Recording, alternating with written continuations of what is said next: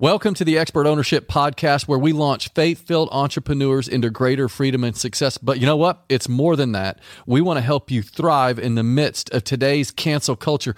Our goal is to raise up workplace warriors who will stand for what they believe in, whatever the cost. You can find out more by visiting expertownership.com. But without further ado, here we go.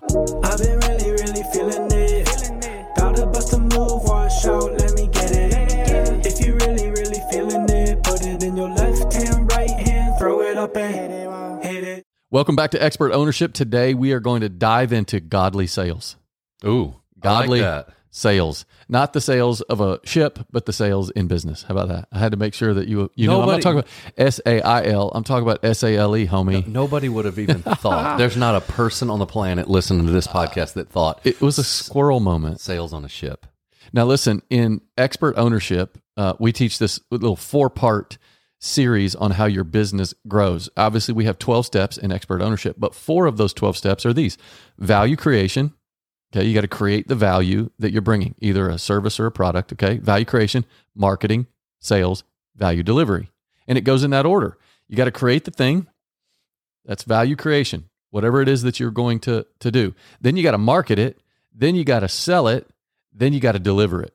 Okay, now in expert ownership, we teach that marketing is turning people into prospects, sales is turning prospects into purchasers, and value delivery is turning purchasers into promoters. That is what a faith filled entrepreneur has to do. And God has given us the ability to, to do that. I'm going to repeat that because it's so important that you understand this. Marketing is turning people into prospects. So you got to have good marketing. Sales is moving prospects to purchasers, and value delivery is moving in turning purchasers into promoters. That's the goal. When you turn them into promoters, that means that you've done such a good job that they're telling other people about it. And when you meet the need that the customer is paying you for, it will open a door for you to meet the need the customer is not paying you for, which is the most important need that they have. Can to, I say- I wanna to say- connect with their creator? I want to say a quick quote. And I heard this years ago when we started our business, and I cannot take credit for this, but I don't know who it belongs to. Everybody wants to buy, but no one wants to be sold. True that. You think about that like whenever I look for a new car, if I if I ever look for a new car, which is rare. But when I do, I usually will go on like a Sunday evening to the car lot. Why? Because there, there's no salespeople. I don't want to be sold anything. But the minute I find a car I want, like a truck that I want to drive, yeah. I can't find a salesman fast enough. Do you see what I'm saying? I want to buy, but I don't want to be sold. Yeah. So that's the thing is is the scripture that is the foundation for all of this is Isaiah chapter 48 verse 17. It says this, I am the Lord your God who teaches you to profit, who leads you in the way you should go. And you're like, well, where does sales fit into that? Well, the, the the original Hebrew for the word teach means to train up and to develop skills. And the word profit doesn't mean money, it actually means to bring value. So what it actually says is I am the Lord your God who trains you to develop skill sets that bring value. And what's going to follow value is profit. Moolah. That's right. And so your sales comes in after you bringing value. Like whether it's a good or a service, dialing in your marketing to know your target customer, what is it that they want? Yeah. And you're just going to simply meet a need. When you meet the need that they're paying you for, as a kingdom entrepreneur, it opens the door for them for you to meet the need they're not paying you for. Quite often the need they don't even know they have. So, anyway, I just wanted to throw out that passage of scripture and also give you that little quote. Everybody wants to buy. No one wants to be sold. What is this?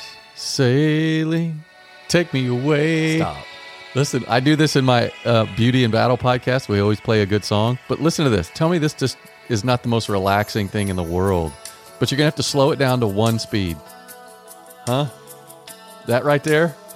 When I'm talking about sales? Tell me that's not the best thing you've ever heard. You know? You're Hold on. Idiot. Christopher Cross. He's about to rock it. This is what made me think of sales, S A I L, instead of sales, S A L E. Huh? Okay. Oh heck yeah.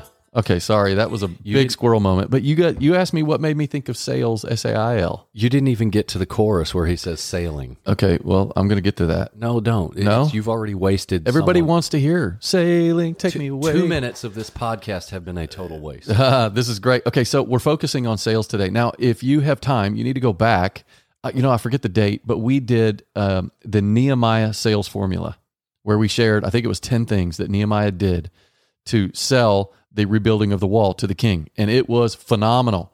And and so you need to go back and listen to that. But today we're going to focus in specifically on a verse in Proverbs, Proverbs 16. Um, but we're going to focus in on sales today because sales is all about persuasion. Now, that word, the minute you say that word, it's got a bad con- connotation. You know, like if you say persuasion, immediately everybody thinks it's don't bad. pers- yeah, don't persuade me. But yeah, but right. But the Bible does not shy people away from persuasion. Okay. Persuasion's not either good or bad. It just depends on the person who's wielding its power. yeah, Persuasion is powerful and it depends on the person who's doing it. Good persuasion moves people toward the best God has for them. Okay. Because it focuses on them. But bad persuasion moves people away from the best God has for them and it focuses on me. Now, Paul said in the New Testament, in the book of Corinthians, and I don't have the passage, I came not with persuasive speech or eloquence of tongue, but in the power of the Holy Spirit. Yeah. So the power of the Holy Spirit's the most important thing. He, but he was not focusing on. But this is this is the beauty of this is this is exactly where we're going in Proverbs because the Bible does not shy away from the value of persuasion. It simply gives us a warning to make sure we know how to govern it. And how do we govern it? Through the Holy Spirit. Hmm. Proverbs 16, 23. It says this the heart of the wise instructs his mouth. And what's it do? It adds persuasiveness to his lips. So this verse shows us that persuasion can actually be a good thing when used with wisdom. Now follow me when it comes to persuasion, when it comes to sales, sales for you in your business. A wise person, which is what you need to be, a wise person uses wise words to help people make wise decisions. A wise person uses wise words to help people make wise decisions. The best salespeople do this. They persuade you to do the right thing. Not the right thing for them, not the right thing for somebody else, but the right thing for you. This is why a good when you get good at sales, you are a good listener. You need to find out what the customer or client needs. What do they really need? And then you figure out a way to bring them value. And if that means that that value includes the thing that you have to offer, then sell it to them. It's your job to be persuasive about that if it's the right time. Now, we'll, I'll talk about three things that you're going to need. I'll, I'm going to share that with you at the very end to make sure that you have a little forensic on how you can make sure that you stay in godly sales in that zone. But we don't want to persuade people just to do the thing, like buy the product or the service, but we want to persuade them to do the right thing. So when the Bible talks about the heart of a person, it's referring to that person's spirit. It says the heart of the wise instructs his mouth and adds persuasiveness to it. So when the, the Bible talks about the heart of the person, it's talking about the person's spirit. Now we are made up, David, of how many parts? three: And what are those? body, soul, and spirit. Which one's the most important? Spirit, Yes. Okay. The soul is made up of three things. What is that? mind, will, and emotions. And so if we were to put this in the proper pecking order, it would look like this. Our spirit, number one, that that's what's supposed to be leading because when our spirit meshes with God's spirit through salvation and we yield to him, then his spirit is leading us. So the spirit is at the top. Then it goes down to our mind, then to our will, then to our emotions, and your body is last. So when your body is screaming, give me this food or give me that thing or whatever, you have to recognize that's the least on the totem pole. It's got to filter up through my emotions and then my will and then my mind. And then my spirit has to say, hmm, should we do this? Your spirit is the one that needs to be leading. Okay. Now, when we operate under the power of the Holy Spirit, He's going to do two things when it comes to our business. He's going to guide us and He's going to guard us. He's going to guide us. He's going to give us wisdom. You know what that means? He's going to give you the ability to know how to convince people to do the right thing at the right time that's right for them. The Holy Spirit will give you wisdom. And he'll give you wisdom to utilize the proper marketing strategies to put you in front of the right audience. yeah, that's So that you're exactly not right. Selling the right product to the wrong people. when you have a heart of wisdom that's following the leading of the Holy Spirit, guess what? He's going to guide you in your business because God is a God of business. I mean, He sets up systems and structures, and, and He is a God of business. He compares the kingdom of God to a business all the time. He doesn't compare it to a church, He compares it to a business. And we see that over and over in Scripture. So God is a God of business. So when you are operating by the power of the Holy Spirit, He's going to guide you, He's going to give you wisdom to know how to build and grow and scale the business. So it's the it's the Holy Spirit. But it's also the Holy Spirit will also guard you. He guards you from becoming lustful for gain.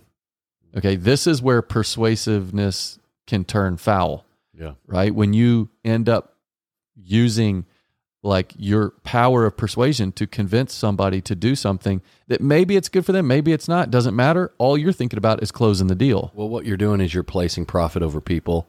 For the love of money is a root of all kinds of evil. So when your motivation is the love of money, then you're putting that before you are actually bringing value. That's why I said when we do it God's way, we develop ourselves to to, to train skill sets. Like we train ourselves to develop skill sets. I screw those two words up. But anyway, that skill, whether it's a service or a product, is then going to bring value. And Yeah. you're placing that person first.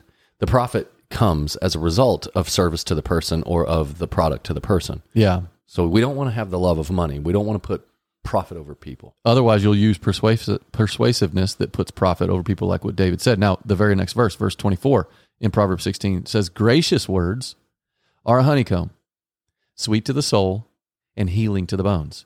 A good salesperson, according to God's word, is someone who doesn't just use wise words, but they use pleasant ones. They use pleasant words, not pushy words. That's why David said when he wants to go look for a truck, he's going to go on Sunday. He doesn't want somebody to be pushy. But when you're a faith filled entrepreneur, you're not pushy, you're pleasant. You're very pleasant to work with. Why? Because you're operating in wisdom, the power of the Holy Spirit. A good salesperson's number one goal is to help the person he's talking to. And he knows that being pushy doesn't do that. Look what the Bible calls the pushy person in verse 29 of Proverbs 16. A violent person entices their neighbor and leads them down a path that is not good. That right there shows you a bad person uses persuasion to lead them down a path that's not good. And what that means it's not good. It's all about you. It's not about them. It might be best for you to get that clo- that closing, but not for them. If you push people to do what they shouldn't do just to line your pockets, guess what the Bible calls you? Greedy. Violent. It says a violent person entices their neighbor. So a violent person, just think about this. If you're talking somebody into buying something they shouldn't buy, you are now a violent person. And what does God do for violent people? He stands against them. Why? Because violence is a character trait of Satan. It's not a character trait of the Holy Spirit. So when you think about pushy, think about violent. If you're tempted to be pushy to try to convince somebody to, to buy something, then recognize you're being violent. That's the place of Satan. That's not the place of the Holy Spirit. A bad salesperson uses violence. Okay. Why? Because they're covetous and greedy. They see people not as people, but as dollar signs. They, they want to cash a check more than they want to help a human. Right. So now, that being said, that's all the foundation for me to give you three keys. Three keys to a wise salesperson. Now, when I say salesperson, I'm not just talking about you are in sales. I'm talking about figuring out a way to sell your product or service in your business. And so, all of us in business, all of us as entrepreneurs, we operate in sales. Okay. Here are three keys. If you want to operate as a wise salesperson and use persuasion the proper way, okay. Number one, your product or service is good for them. So your product or service is something that's good. It's something that really does bring value.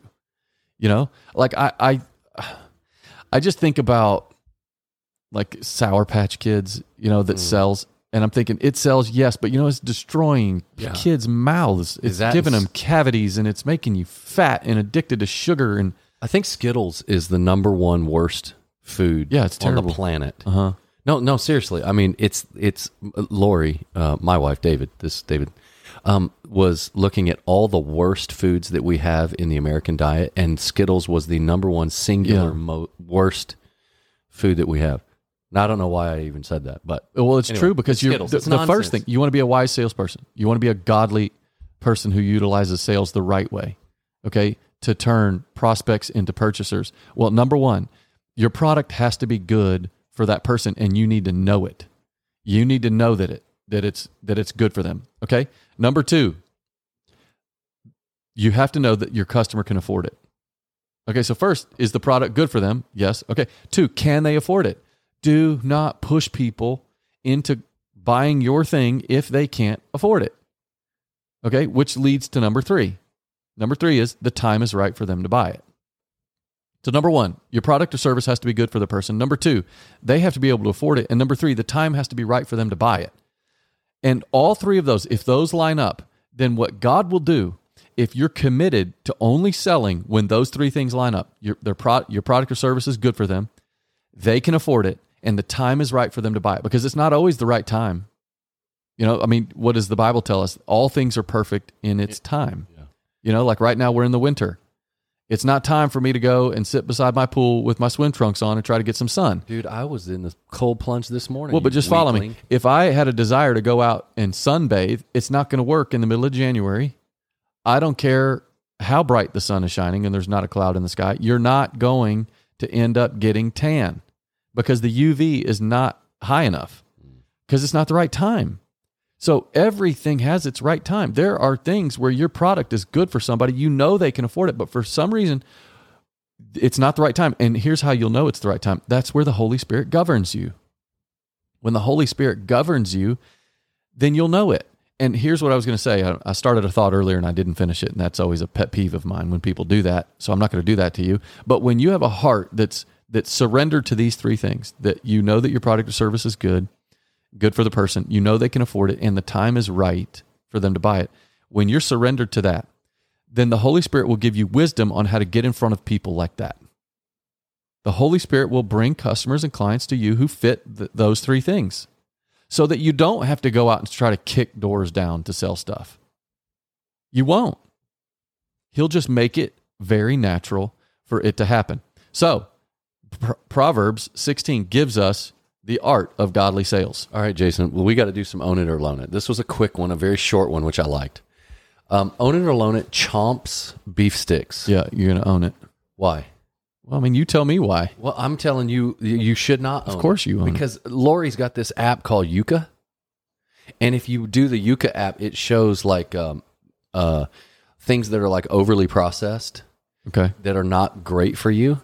That and it and Yuka really helps you kind of rate. Like you can go through the grocery store. We did it last night, right after I got done eating dinner. I was like, "Babe, let's roll over to Harris Teeter, downtown Charlotte." And I was like, uh, or just just outside of uptown Charlotte. And I said, "Let's roll to Harris Teeter and get some dark chocolate."